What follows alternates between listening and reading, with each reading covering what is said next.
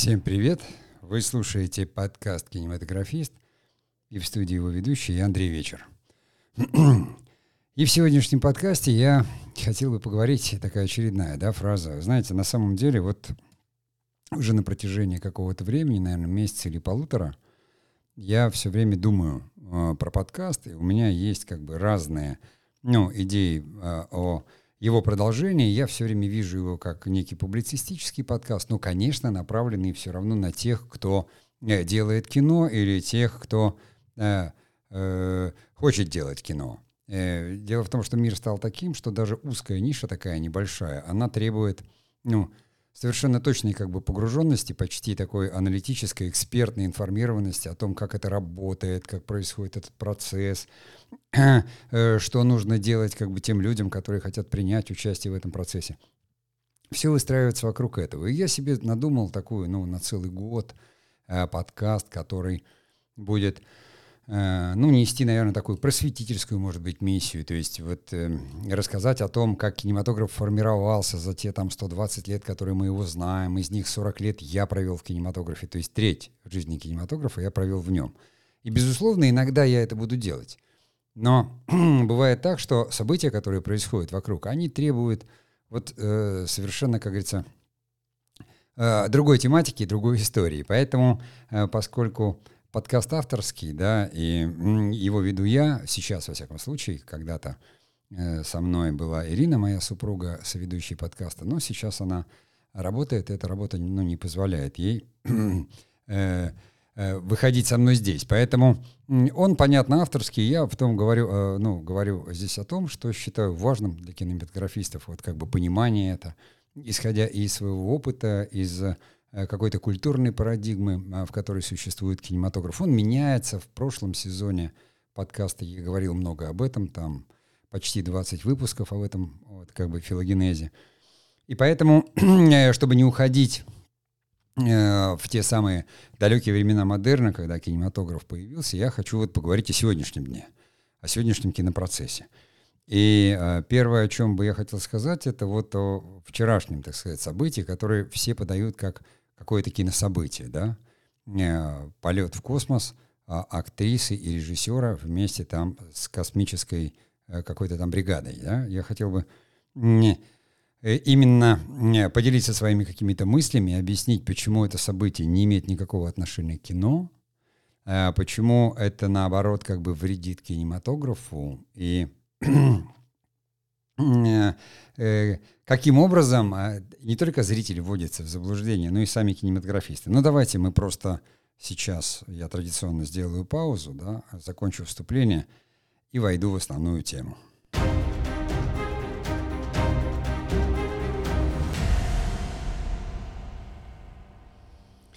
Итак, вчера, если кто-то не знает, вчера это, наверное, сейчас, если посмотреть, сегодня 6 октября, у нас там внизу бежит э, Хронометраж 6 э, октября, 5 октября стартовал на станцию «Салют» космический корабль в составе там определенного экипажа, в который входил там настоящий космонавт, который за все отвечал, и э, два еще сопровождающих, то есть актриса Юлия Пересильд и режиссер Клим Шипенко. У них были еще дублеры, естественно. Это такой проект. О нем когда-то начали говорить давным-давно.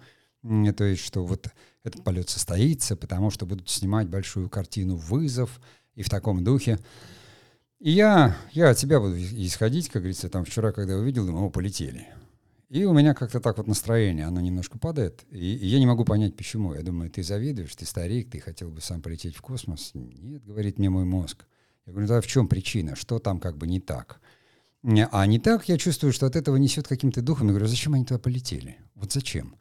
Я э, там прекрасно помню, что лет, наверное, там 20, может быть, назад готовился какой-то фильм о э, космосе о станции, и подготовку проходил актер Владимир Стеклов. Он проходил подготовку также в центре космонавтов, должен был полететь, но студия тогда там не нашла денег, средств на полет. Полет же дорогая вещь. Я думаю, а что, а теперь нашли?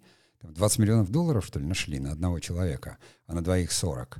Откуда вообще это все взялось? А самое главное, что я понимаю, что если снимают фильм о, э, допустим, космосе, то, конечно, это здорово, когда есть э, консультации, когда есть возможность прийти в Центр подготовки космонавтов и там актерам пройти какой-то э, э, тренаж, то есть это нормально все, да, режиссеру посмотреть. Но, понимаете, кино, оно же, э, оно же, это же живая история про людей, то есть про эмоции. Это другая работа совершенно. И здесь, как бы мне возразят и скажут, ну а что, это там такой пиар. Да, вот, вот здесь все и начинается, понимаете?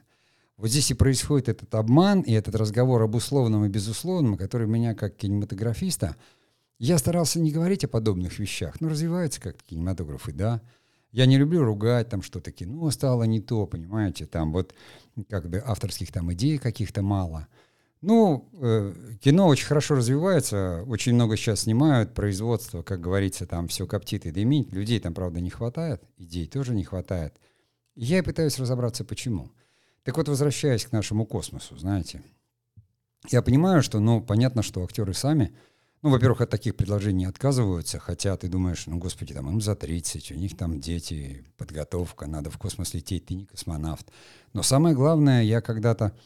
Э, работал э, в очень серьезной отрасли и понимаю, как люди там, инженеры и вообще тех там, э, там же военные, эти летчики, да, космонавты, что им пассажиры вообще не нужны. Что это такая очень вещь, там, на мой взгляд, ну, наверное, грузовая ракета должна была доставить груз, а туда пришлось отправить там трех человек. И вот я начинаю разбираться, я понимаю, что это проект Первого канала, что у нас как бы руководитель Первого канала, он самый такой вот по пиару и маркетингу успешно. Я начинаю видеть, что на проект уже где-то там порядка двух миллиардов. Я думаю, ну вот здрасте тебе. Мало того, что было полтора миллиарда там на предыдущий фильм потрачено, а до этого был фильм, в котором нас убеждали, что история вот такая, не такая. То есть во всем этом вот как бы кинематографический продукт, понятно, маскирующийся под кино. А более того, это всегда какая-то агитка такая. То есть все это можно, конечно, как говорится, простить. Но мало ли кинематограф, что это ну, зрелище, похожее на кино. Но когда ты понимаешь, что здесь э, что-то другое, здесь даже не пиар в чистом виде, даже не промо в чистом виде, а это какая-то акция, которая должна привлечь какое-то внимание. С этими вот всякими разговорами о том, что у нас первая там киногруппа в космосе. Ну, не первая. В кино, то есть всегда снимали в космосе. Всегда. Там всегда присутствовали камеры, снимали, это фиксировали. Я в 91 году озвучил фильм «Люми» на Мосфильме. И у нас там э, монтажером была девушка, которая сидела в соседней комнате, она собирала 15-серийный фильм там для BBC из тех хроник наших, которые там из белых столбов американцы выкопали. BBC это англичане, ну, по-моему, там NBC было, американцы. У нее уже тогда был нелинейный монтаж и компьютер. Тогда, когда еще вообще ничего не было. А ей поставили, мы ходили на это смотреть. То есть это все снималось, все 40 лет снималось там. А что, документальное кино не кинематограф? А, ну хорошо, там первая киногруппа, все вот это такое, мы тут первые, мы киногруппа первая, мы тут это везде первые. И ты думаешь, а зачем это все? Для чего? Ну снимите фильм на Земле, ну покажите нам его. Ну не надо же было Сандре Буллок летать в космос, чтобы сыграть в гравитации. Сколько снято фильмов про космос? Э, и никто же там в космос не летал. А, а как это повлияет на фильм? Вживание актера в образ, работа актера — это эмоции, это чувства это совершенно как бы не какая-то там до автоматизма доведенная, тем паче, что все равно вся подготовка, наверное, заключалась в том, что им говорили, не трогай это, не трогай это, если будет это, то ты вот так вот себя веди, а это вот так вот. Они же не стали космонавтами, не поменяли свою работу. Зачем актерам или там режиссеру становиться космонавтами? Вот все дело именно вот в этом, э, как говорится, пиаре.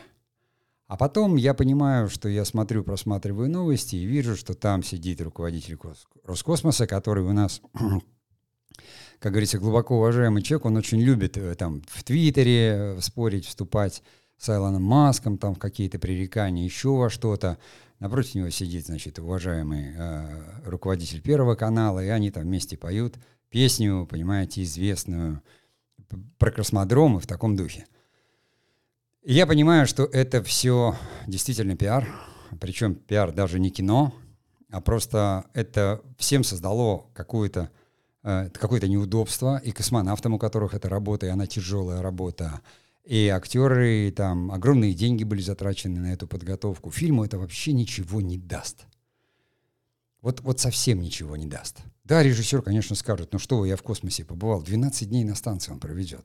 Совершенно вот в этих. Конечно, он прочувствует что-то изнутри, но он же не автор фильма. Те люди, которые пишут сценарий, остались на Земле. Продюсер остался на Земле, он не полетел. А режиссер, что он будет помогать другим актерам, так они же не были в космосе. И то есть это какое-то такое противоречие. Ну вот главная актриса, она побывала в космосе, и как она все это, она должна вот, ну, это каким образом она сыграет невесомость не в невесомости. Конечно, какие-то кадры они там отснимут, наверное. Для этого стоило актрису поднимать вверх. Кино — это искусство условного. Вот здесь я хотел бы перейти на, так сказать, не разговор о условном и безусловном, да, а фальшивом, а фейковом, потому что для себя вот этот подкаст сегодняшний я назвал «фейковое кино». Фейковое, вот сейчас завершаю эту первую часть, да, про эту ситуацию, которую, когда я все понял, и понял, что это просто промо, обычное, что там еще нет, как говорится, ни фильма, есть только замысел. Что будет, как всегда, об этом будут долго говорить, привлекая внимание. Потом притащат э, людей в кинотеатры, покажут им очередную такую какой-то панигирик или агитку – в котором все будет фейковое, как я говорю, что в других фейковые истории, фейковые, все это будет сделано под эгидой «гордитесь своей историей, гордитесь своей страной», гордитесь чем-то, фильм, название такое «Вызов». То есть с идеологической точки зрения, даже пропагандистской, это, да, правильный, наверное, проект. Но даже в Советском Союзе как бы пропаганда так грубо не работала. И понимая, сколько стоит подготовка людей, вот этот полет неподготовленных людей, ты понимаешь, что это все в бюджете фильма. И тут вот внутренний продюсер мой, он говорит, а зачем это? Зачем такие деньги тратить? Ради промо, ради пиара, чтобы привлечь внимание, что мы первая, первая киногруппа. А кого это вообще волнует? Покажите кино, люди его посмотрят. И я весь вечер, конечно, размышлял. Я, вот я уже сказал вначале, что я вступаю в какую-то полемику с самим собой, что меня задевает зависть какая-то внутренняя. И потом, когда я увидел все это, а у меня был в 90-е там опыт работы в политике, я понял, что нет. Это как раз к кинематографу никакого отношения не имеет от слова совсем. Это имеет отношение к пропаганде, это имеет отношение к, к промо, к продвижению, к маркетингу, это привлечение или, вернее, отвлечение внимания, иллюзия, потому что здесь даже не иллюзион, коим кино является изначально, оно является иллюзионом а, от Мельеса. А это как вот м- э, в этом американском фильме там про иллюзионистов, э, сейчас я не помню его название, но их там даже целых два. Да, это вот э, когда отвлекают внимание. Когда отвлекают внимание зрителей и всех фокусом, вот этим иллюзионом, отвлекают от сути – когда нас уже готовят и говорят, ну это будет такое, такое, такое. Да какое? Обычное, какое мы привыкли видеть. А что еще, куда, чего? Что у этого фильма будет история? Там первый раз группа в космос полетела. А зачем? Мы видели это уже первый раз. Первый раз мы это, мы везде первые какие-то. Тут мы это первое сделали, тут первое. Мы, во-первых, не первые. Даже если говорю, если говорить о космосе, да, наверное, там и Том Круз собирался, и ну, уже в космос слетали там и, и этот Virgin, э, владелец Virgin, и, и, и по-моему, Безос летал, и там космические туристы были. Да, они все не кинематографисты. Там камеры живут на, на студии, и мы видели год целое шоу, которое снимали космонавты сами. И оно очень интересное, такое вот прям документальное шоу, как там жизнь. То есть мы уже настолько знаем там что-то про космос и понимаем, как что там – что я понимаю, что никакой реальной необходимости рисковать жизнями людей неподготовленных, у которых на Земле остаются дети и родственники, а актеры, ну, люди контракта, они тоже подневольные. Хотя я больше чем уверен, что в данном случае люди очень хотели. Но актеры увлекающиеся люди, так же, как режиссеры. И я бы, наверное, как режиссер мне бы сказали, ты как? Я бы сказал, ой, да, конечно. Это нормально. Но вот здесь где-то, я говорю, что как кинематографист, я понимаю, для кино это было не нужно. Вот совершенно не нужно. А для пиара и для пропаганды было нужно. Зачем-то это было нужно и руководителю Роскосмоса, хотя там пришлось напрячь огромное количество людей, чтобы поднять сразу двоих туристов в космос. вот я не хотел бы там это э, делать грубые сравнения, да, а про тех, кто впервые полетел когда-то в космос, потому что с большим уважением отношусь там к Юлии Пересильд, и э, к режиссеру Климу Шипенко. Я понимаю их, да, дай бог, чтобы все было нормально, потому что даже вот там при стыковке отказали какие-то автоматические э, системы и там стыковали вручную. И я уже не понимаю, это же фейк. И я говорю, ну, они действительно отказали или это для шоу делается? То есть это сообщили, что это был отказ. То есть, понимаете, когда в новости про космос сообщают такое, я больше чем уверен. Но с другой стороны, зачем мне, обывателю, сообщать, что отказала автоматическая система и стыковали вручную? И я уже не верю. Вот это не веру вызывает, а неверие. Я не верю. А это так или это не так? Я понимаю, что там находился космонавт, я понимаю, что он умел управлять, и он состыковал станцию. Но обе две автоматических системы, и вот эти руководители, поющие вот эту песню, и это все, все становится, и космос превращается в шоу. Там серьезная работа, серьезная наука, серьезных людей, и вдруг из этого делают шоу, понимаете? Фейковое кино. Оно заражает все. Как бы это ни звучало сейчас в моем спиче, ну, может быть, там жестко, и многие со мной не согласятся, скажут, да что, жена пришла вчера, она говорит, а что у тебя так это? Ну, нормально, промо хороший, там все, она продюсер. Я говорю, да, но что-то вот не то. И вот сегодня я делюсь с вами этими мыслями, да, потому что я пока еще не могу, не то чтобы я спокоен, но мне хочется этим поделиться, и я понимаю, что фейковое кино, оно, оно сейчас как бы везде. Оно везде. И вот я заканчиваю эту первую часть, наверное, буду еще там, может, к ней возвращаться, даю маленькую паузу, то есть передышку, и мы продолжим.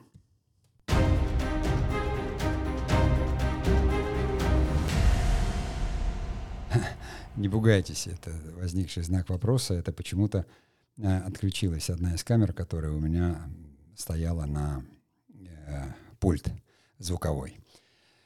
Все остальное, к счастью, работает, но тут страшного, как говорится, в этом ничего нет. Вот, и я продолжаю как бы свой подкаст, продолжаю свой спич, и э, в данном случае перехожу ко второй части из этого фейкового кино. Как я вижу его э, элементы во всем остальном. А, в том, как сейчас построено кинопроизводство, вот э, у нас же сейчас очень много снимают стриминговые сервисы, и там очень большие группы работают, и продюсерские, и авторские группы. У режиссера как бы совершенно иная стала функция. Он э, занят, ну, по большей части такой технологической работой. Он, конечно, принимает участие в креативе, там создает, но одна функция у режиссера, она вынута. Вот так называемая авторская, нарративная. Он не является создателем истории. Создателями истории являются там шоураннеры, креативные продюсеры, еще кто-то. Их всегда несколько человек. И вот этот нарратив, он исчезает. Все уходит в сюжет. И поэтому это компенсируется вот этой очень красивой, богатой, дорогой value картинкой.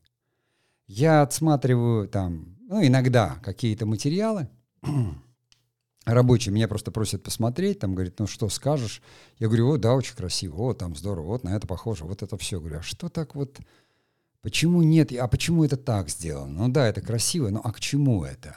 Но вот все соревнования, которые я вижу, которые сейчас происходят в индустрии, уже же пошло как бы вот там сериалы, они имеют уже, ну, как бы с -с свой отдел там в этих э, фестивалях, даже крупных, даже берлинский э, уже э, там фестиваль принимает сериалы к рассмотрению.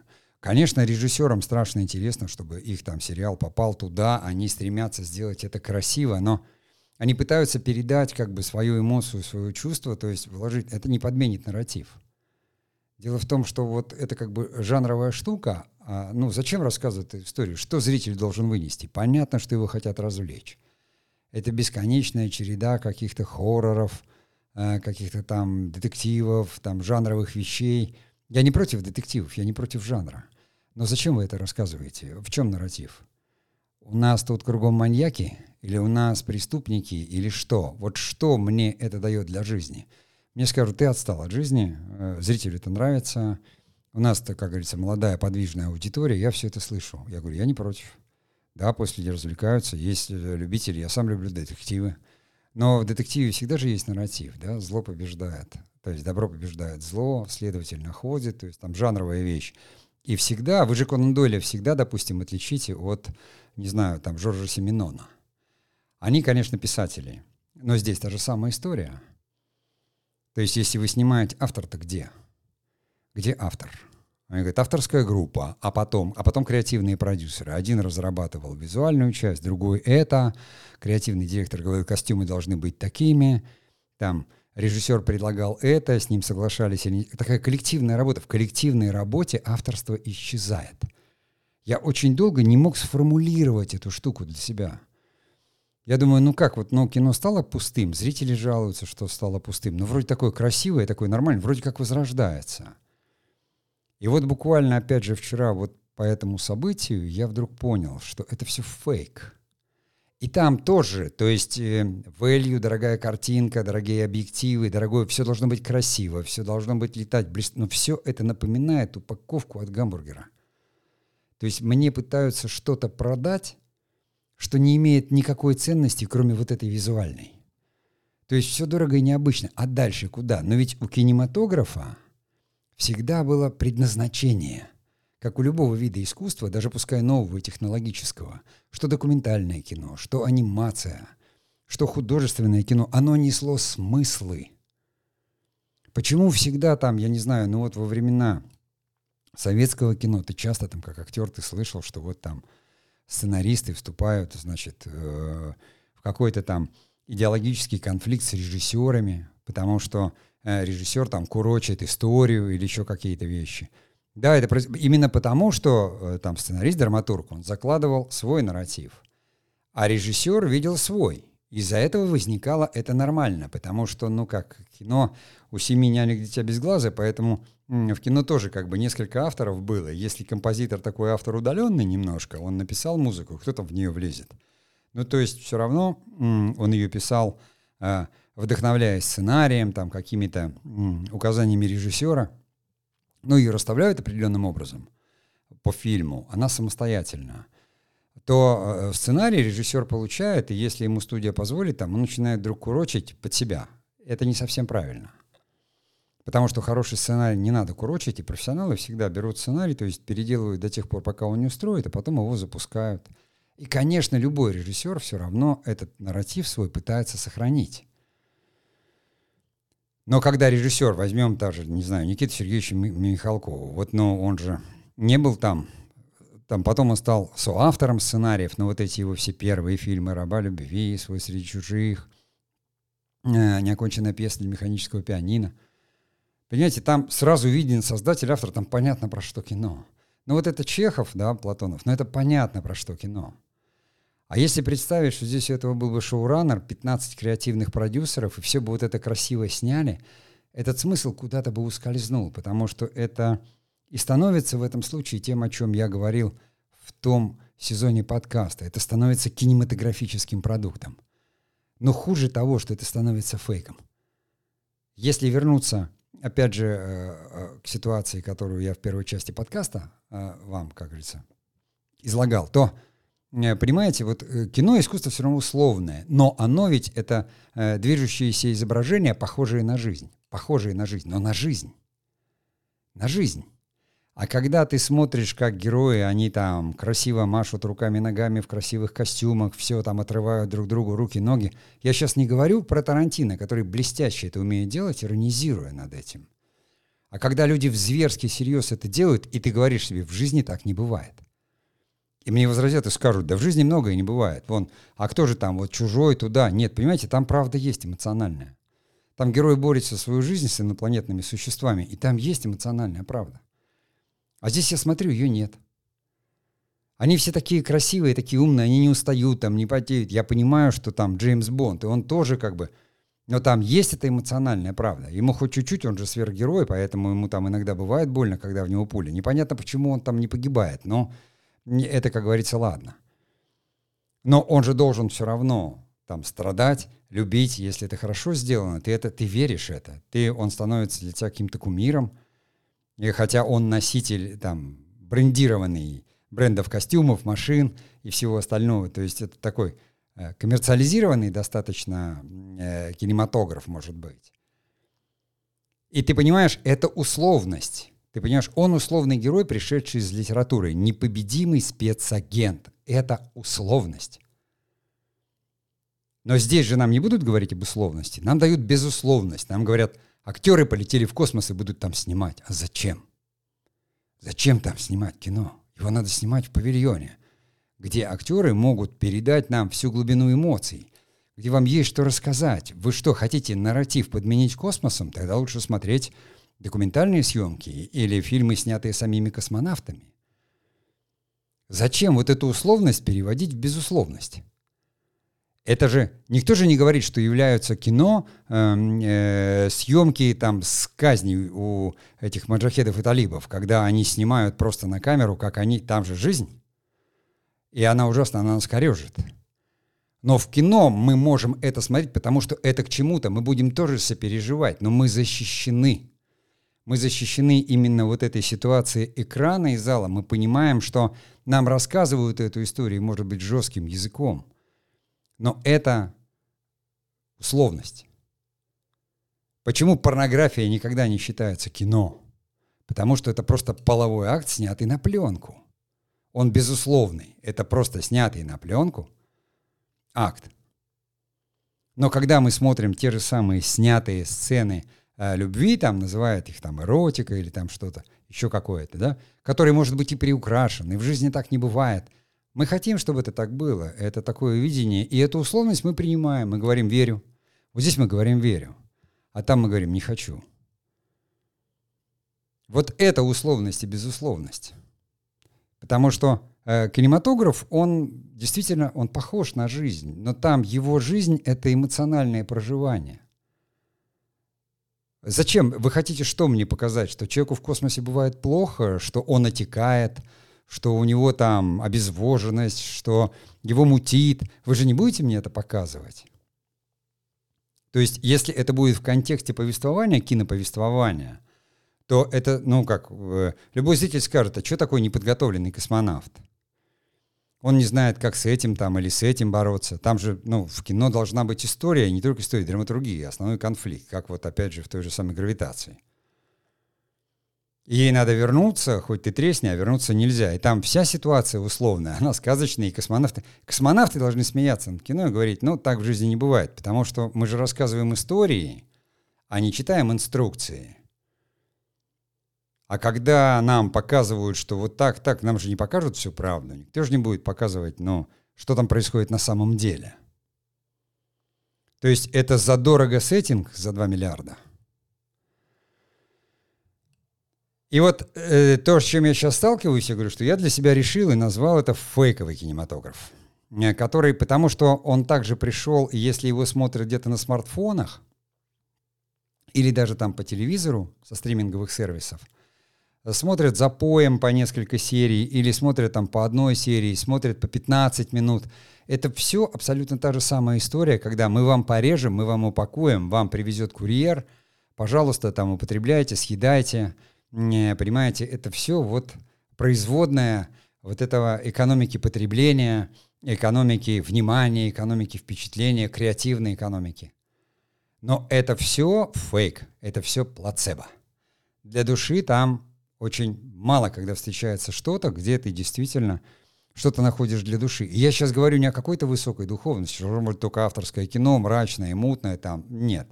То кино исследует совершенно другие вещи. Я не об этом говорю. Любое кино, понимаете, да хоть сказки детские. Там либо есть нарратив, в сказке нарратив всегда добро. Да в кино всегда добро побеждает зло, и все, все про любовь. Вот, вот и все нарративы, которые существуют в кинематографе, существовали всегда в нем и будут существовать в нем. Но каким-то образом, я говорю, что трансформируясь или трансформируя кинематограф, он вот, я не, не мог, никак не мог понять. Думаю, что не так? Все красиво, надо же радоваться. Кадры красивые, смотри, техника какая, все как летает, актеры ходят красивые. Они такие вот, вот. И ты говоришь, а не бывает так в жизни. Ну, на такой машине туда ты не поедешь. Да, она красивая. Вот Джеймс Бонд почему-то едет, но там тебе объяснили. Ты знаешь, что не бывает в жизни таких машин, чтобы они летали, там, стреляли. Но у Джеймса Бонда она есть. А у нас вот просто как бы там человек, он работает кем-то, но раз он крутой, у него будет крутая машина. Вот он такой странный, а где он ее купил? У меня сразу вопросы возникают, ну такие обывательские. У нас вот люди там такой специальности на таких машинах не ездят, а если ездят, значит с ними что-то не так. И вот это вот неправда. Говорит, ну что же, он не может быть красивым? Может, ну, может быть красивым. Может. Но что же они все вот такие? Они красивые, все дерзкие, они все так вот... А, одев... Вся страна, значит, одевается... Э, на рынке, а вот эти всегда одеваются в бутиках. А если уж и не в бутиках, то значит совсем уже так, что даже не пойми, где они там эту одежду взяли. Вот это я называю фейком. Это как бы оторванное от жизни. Оторванное, красиво показанное и оторванное. Какие-то загадочные исследователи ходят, они там не пишут отчеты, они не пытаются там решить какие-то... Конечно, есть хорошие, хорошие примеры. Вот я говорю, что когда я точно, я знаю, что автор, это его история, что это хороший автор, там Олег Маловичка, да, «Хрустальный». Это сериал, там все, мне не близка тема, там вот, которая там раскручивается, режиссер, все вот попало. И там, хоть это и сериал, там есть нарратив, и поэтому там это кино. Да, то есть не зависит от того, кино у вас это сериалы или это маленький ролик. Кино всегда нарративно, там всегда есть повествование, и за это повествование отвечает автор. Один автор, не группа авторов, один. Потому что никогда группа авторов не может э, один нарратив удержать. У каждого будет свое. Это как бы закон. Поэтому в кино было отдано всегда там авторство. Вот сценарист написал, а потом уже режиссер делает. Либо соединились нарративы, либо это будет режиссерский. И традиционно там от американцев пошло на первом кадре фильм такого-то, такого-то. То есть кто отвечает за это? Фрэнсис Форд Коппола. Понятно. Это его нарратив, он нам рассказывает визуальную историю, или там Джордж Лукас, понятно. Никита Сергеевич Михалков, понятно. А когда этого нет, но все красиво, все летает, нам рассказывают о том, а фильм на тот фестиваль поехал, а актеры в космос полетели. А здесь вот было там, э, не знаю, привезено 127 верблюдов. А тут мы съели столько... Все что-то рассказывается около кино, а потом само кино смотришь и пшик, и тебе начинают говорить, нет-нет, так оно и было, это историческая правда. Это достоверность, этот князь, да, вот так вот все и было. И начинают выступать там чуть ли не какие-то историки, которых ты не знаешь, еще кто-то, и ты говоришь, вы зачем? Ну ладно, вы там сделали залипуху. Это всегда называлось залипуха. Но зачем вы меня убеждаете, что я идиот, я должен в это поверить? В конце концов, все, что я хотел бы знать об этом князе, да, правду, но как, ее никто не знает, но я хотел бы понимать, как ему в голову пришло, потому что я понимаю, что он как руководитель и политик, он пытался объединить земли, а на тот момент единственный способ э, объединения был, это уже была религия. И он это выбирал и смотрел. И зачем там мироточить или наоборот? Но это вне взрослому человеку, это понятно. А кто-то будет смотреть просто из-за того, что это историческое кино, красивые костюмы, какие-то сражения, быт. Это же это другая ипостась кино, художественная ипостась, которая тоже должна быть достоверна. Но там же нельзя там с, с бумажными мечами, ну, слава богу, там какие-то металлические пытаются делать. Может, так там не бились, но берут реконструкторов каких-то людей, которые там увлекаются и могут показать, какое это там было оружие, или, или это вообще все решают реквизиторы. Они же тоже с кем-то советуются. Мы же везде пытаемся сделать его похожим на жизнь. Похожим на жизнь. Но это же не жизнь. Кино отличает от не кино то, что кино изначально по своей природе нацелено на просмотр в кинозале – где человек остается со зрелищем один на один. Нельзя прервать просмотр. Если он прервался, значит нарушилось это таинство, нарушилось течение жизни. Кино – искусство и временное, и в то же время исполнительское. Поэтому просмотр кино на перемотке, он невозможен. Точно так же, как я говорю, почему люди пытаются смотреть сериалы хорошие запоем? Потому что они не хотят прерываться. Почему там Кинопоиск сделал вот эту фичу, там, промотать блестящие красивые титры. Ты же не сможешь там 12 раз подряд смотреть, какие бы они красивые не были. Искусство титров там начальных в сериалах там дошло до какой-то там, не знаю, совершенства там невероятного. Но это было и в большом кино. Вспомните все титры там того же самого Джеймс Бонда, а до этого еще какие-то титры. Да хотя бы начальные титры Рязановского вот этого фильма э, ну, про Новый год бесконечный, который показывают фильм. Там тоже вот эти мультяшные дома э, какие-то были. То есть всегда это было, когда предыстория там, она закладывается в титр, там рассказывается своя история. Зритель может забывать, зритель вырастает, он там новое поколение приходит. Но есть люди, которые, знаете, 40 лет в кинематографе провели, и поэтому они-то помнят, потому что их учили другому, они знают другое. Наверное, сегодняшний подкаст надо завязывать. Вот он такой из двух частей получился очень длинный. Я могу сказать только одно. Я никогда об этом не говорил. Я не лез вот э, в это дело. Ну, есть такой кинематограф. Я говорю, ты старый, иди вообще. И сиди, как говорится, примус подчиняй, ты же там уже давно активно не принимаешь участие. Но у меня все равно колотилось, и с кем я не говорил, я говорил, что-то здесь не так, вот, ребят. Это кинематографический продукт, это это, но как человек, привыкший разбираться каких-то вещах, я всегда пытался понять причину. Вот я ее для себя нашел. Фейковое кино, потому что в нем нет нарратива. Оно не несет смысла, оно несет сюжет, оно красиво снято. Там актеры, у которых есть инстаграмы, в которых есть миллионы подписчиков. Этим занимается промо, которое переделывает ролики, они даже сюжет умудряются искорежить, чтобы привлечь как можно больше зрителей. Это все очень напоминает мне Кинзадза, фильм Георгия Данелли, в котором это все какие-то красные штаны, какие-то плевки, скачки и привлечение внимания. Может быть, это карнавал, и в карнавале нет ничего плохого. И в таком кинопродукте тоже нет ничего плохого, потому что, ну, понимаете, мы же в жизни общаемся, рассказываем истории. Наши истории веселые, наши истории грустные. Они всегда живые. Мы всегда знаем, если ты к случаю начинаешь рассказывать историю, я расскажу вам историю, ты же знаешь, зачем ты ее рассказываешь. А здесь даже вот продюсеры, они даже не говорят слово кино, они говорят продукт. Это продукт, которым надо заполнить закрома и полки, чтобы они не были пусты. И самое главное, чтобы зритель не очухался. Только ты съел гамбургер и попил Кока-Колы, тебе мороженое. Доел мороженое, тебе пирожок. Доел пирожок, тебе петушок. И так до бесконечности. Я не думаю, что, ну, как человечество уже не проходило еще эпоху вот этого э, такого изобилия непонятного. Изобилие мути, конечно, но все равно – Потому что еще сто лет назад был голод. Э, абсолютный там, ну вот 20-е э, годы, да, и Америка там начался кризис, 29-й что ли, у нас там 29-й, 30-й. Просто голод, люди умирали от голода.